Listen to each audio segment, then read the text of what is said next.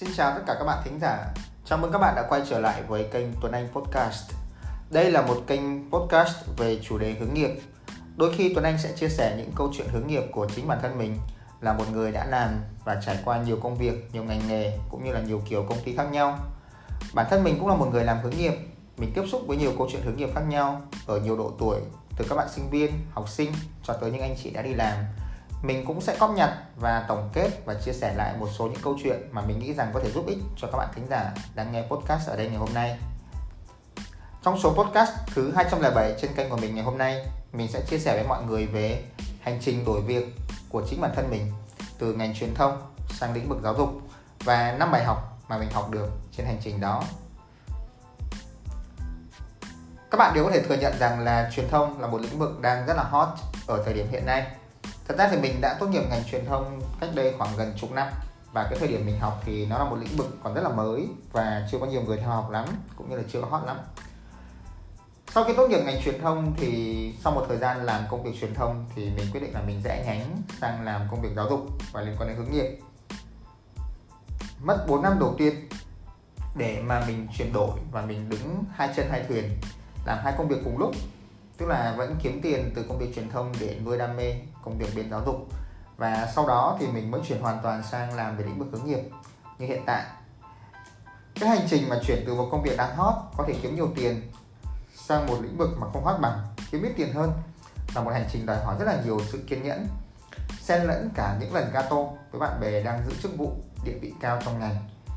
Và mình có học được 5 bài học cho chính bản thân mình trên cái hành trình này bài học đầu tiên một nghề nghiệp bền vững sẽ hơn là nghề nghiệp mình thích không phải là nghề nghiệp hot của xã hội cụ thể là như thế nào khi dùng khái niệm nghề nghiệp bền vững mình đang nói đến những cái kiểu nghề nghiệp mà một người có thể đi lâu dài 5 năm, 10 năm, thậm chí là 15, 20 năm với công việc đó. Khi gặp những khó khăn trong công việc thì một người đang làm đúng công việc sẽ tìm cách vượt qua thay vì tìm đến một công việc khác. Theo những cái lý thuyết hướng nghiệp ấy, thì một nghề nghiệp bền vững là nghề hợp với những tiêu chí xuất phát từ gốc rễ bên trong của mỗi người. Gốc rễ bao gồm sở thích, kỹ năng, tính cách và giá trị sống. Chiếu theo những tiêu chí này thì công việc giáo dục hướng nghiệp là một công việc hoàn toàn phù hợp với mình. Mình thích giúp đỡ người khác, mình có kỹ năng thấu hiểu con người, mình giảng dạy tốt, mình có tính cách hòa nhã và mình theo đuổi giá trị về kiến thức. Tất cả những tiêu chí này rất là hợp trong mảng giáo dục hướng nghiệp chính vì đây là một công việc bền vững, nên là tuy trong thời gian đầu khi mà chưa kiếm được ra tiền từ công việc này thì mình vẫn không nản, mà mình vẫn tiếp tục theo đuổi nó. Tuy nhiên, không phải ai cũng cần phải có một công việc bền vững. Đúng là trong xã hội hiện nay thì nếu ai làm đúng nghề và người đó cũng mê thì rất là hoàn hảo. Nhưng mà xã hội thì không bao giờ hoàn hảo như vậy. Vì nhiều lý do khác nhau thì chúng đã bắt buộc phải làm những công việc mình không thực sự thích ở một thời điểm nào đó để có tiền theo đuổi những mục tiêu xa hơn ví dụ, trong một năm đầu tiên khi mà ra trường thì mình làm công việc về truyền thông để có tiền chi tiêu. Sau đó mình mới dành thời gian rảnh để mà làm công việc liên quan đến hướng nghiệp. Còn các bạn thì sao? Các bạn đã tìm được cho mình một nghề nghiệp bền vững hay chưa? Nếu chưa thì lý do là gì? Và có thể là vì bạn chưa hiểu bản thân, hay là vì hoàn cảnh sống khiến bạn chưa có cơ hội làm công việc đó thời điểm này. Có giải pháp nào để mình xử lý những vấn đề đó hay không? Bài học thứ hai mình học được đó là những kỹ năng trái ngành thì vẫn có thể có ích chúng ta đang sống trong một cái thời đại mà có rất là nhiều biến động trong công việc. Cùng một ngành nghề, cùng một công việc, cần rất là nhiều kỹ năng khác nhau để làm tốt. Ví dụ, một người kinh doanh không chỉ cần giỏi bán hàng đâu, mà còn phải biết marketing để thu hút khách này, biết kế toán để quản lý dòng tiền. Hay một người làm content, một cái công việc rất là hot hiện nay, đúng không? Ngoài việc biết lách tốt, thì cần phải biết có sự hiểu biết đa dạng về ngành hàng, rồi biết thiết kế, rồi biết sử dụng công cụ, chỉnh sửa, tất cả những cái thứ đó đều rất là quan trọng bản thân mình khi mà mình chuyển sang làm về giáo dục hướng nghiệp ấy nhưng mà mình vẫn dùng rất là nhiều các cái kiến thức mình học được trong ngành truyền thông. Ví dụ mình dùng cái kiến thức về viết bài này, làm website để xây dựng ra trang blog mà các bạn đang đọc ở đây. Hay là mình dùng kiến thức về xây dựng kế hoạch truyền thông quản lý khủng hoảng truyền thông để phục vụ khi mà mình tổ chức các cái sự kiện hướng nghiệp. Ngoài ra mình dùng những cái kiến thức về pitching thuyết phục khách hàng để mà mình ứng dụng trong công việc giảng dạy của mình, làm cho công việc giảng dạy của mình thu hút hơn. Chính vì vậy thì nếu mà các bạn học một ngành và ra trường làm một công việc khác, khoan hãy nghĩ rằng là nó không liên quan gì cả. Nếu không phải là kỹ năng cứng thì các bạn vẫn có thể dùng những kỹ năng mềm trang bị được khi học đại học và ứng dụng trong công việc mới. Vậy nên là hãy suy nghĩ xem là đó là kỹ năng gì mà mình ứng dụng được như thế nào nhé. Bài học thứ ba mình học được đó là cảm giác về peer pressure hay còn gọi là áp lực so sánh, đồng trang lứa. Khi mà mình quyết định rẽ sang một ngành khác tức là mình đã xác định là mình làm lại từ đầu và xuất phát từ những vị trí thực tập hoặc là học việc. Khi mà các bạn quyết định rẽ sang ngành khác ở tuổi càng lớn thì bạn càng dễ gặp cái cảm giác so sánh bất an khi mà nhìn sang thành công của bạn bè trong lĩnh vực đang làm.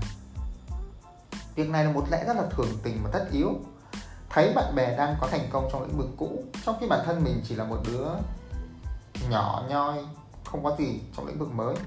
Rất dễ để chúng ta cảm thấy sốt ruột và lo lắng, không biết là lựa chọn đổi ngành của mình có đúng hay không.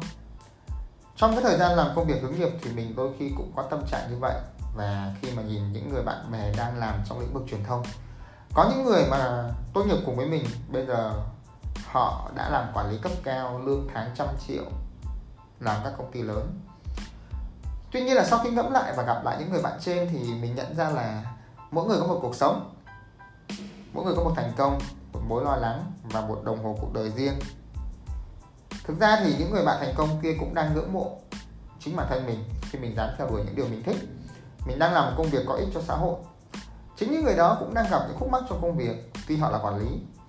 Họ vẫn cảm thấy stress, họ vẫn cảm thấy bất an và họ vẫn phải bám trụ công việc vì vấn đề cơm ăn bạo biển vậy thì mỗi người có một cuộc đời và chẳng ai có được, có được tất cả đúng không?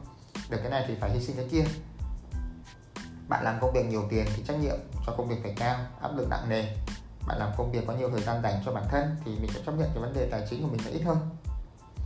Và cái này dẫn đến bài học thứ tư đấy là ở mỗi thời điểm thì bạn sẽ có những mong cầu khác nhau ở trong công việc. Chính vì vậy là chưa chắc lời khuyên của người này đã hợp với người bạn. Khi mới ra trường thì mình rất là đam mê nhiệt huyết tiền bạc không quan trọng. Chỉ cần được làm đúng thứ mình thích và mình mê là đủ. Ở thời điểm này thì mình thực dụng hơn. Mình làm thứ mình thích cũng quan trọng, nhưng mà phải nhận được một cái mức thu nhập tương xứng. Tại vì nói gì thì nói, ai rồi cũng phải lớn lên, có những thứ cần phải lo nhiều hơn, như là gia đình chẳng hạn. Sẽ chẳng có gì sai nếu mà trước đây bạn từng có những suy nghĩ như thế này, quan điểm như thế kia, sau đó vài năm bạn trở thành một người hoàn toàn khác với những suy nghĩ quan điểm trước đây của mình. Xã hội thay đổi mà, bản thân chúng ta cũng thay đổi mỗi ngày thôi để chọn được công việc và môi trường phù hợp thì ở mỗi thời điểm bạn cần xác định cho mình đâu là cái ưu tiên, đâu là thứ bạn ưu tiên trong công việc. Bạn đang ưu tiên việc nâng cao kỹ năng kiến thức hay là bạn muốn có một người đồng nghiệp xếp tốt, hay là bạn muốn địa điểm làm việc gần nhà, hay là bạn muốn lương cao? Thật ra hiếm một nơi nào có thể cho bạn tất cả những điều đó, mà mỗi nơi nó sẽ cho bạn được một vài cái tiêu chí.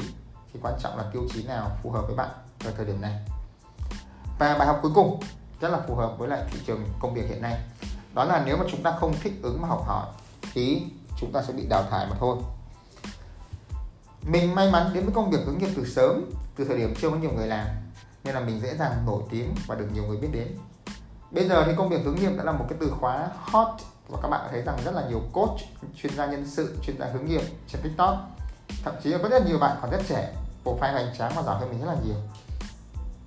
Nếu mà mình cứ ừ ở yên một chỗ và mình cứ tự hào với những gì mình đã làm được thì chắc chắn mình sẽ thụt lùi. Vậy nên là mình phải thích ứng và học hỏi. Ví dụ, mình phải học chơi tiktok để học làm podcast như thế này, làm những nội dung để có thể truyền tải và tiếp cận tới nhiều người hơn. Mình phải ra ngoài giao tiếp, tuy mình là một người hướng nội nhưng mình phải chịu khó giao tiếp hơn để mở rộng mối quan hệ. Mình phải học thêm ngoại ngữ, ra khỏi cái sự sợ hãi nói chuyện ngoại ngữ của mình, kết nối với các chuyên gia quốc tế để nâng cao năng lực chuyên môn các việc học ấy, nó không bao giờ có điểm dừng. Và đó là lý do tại sao mà chúng ta có cái câu là lifelong learning đúng không?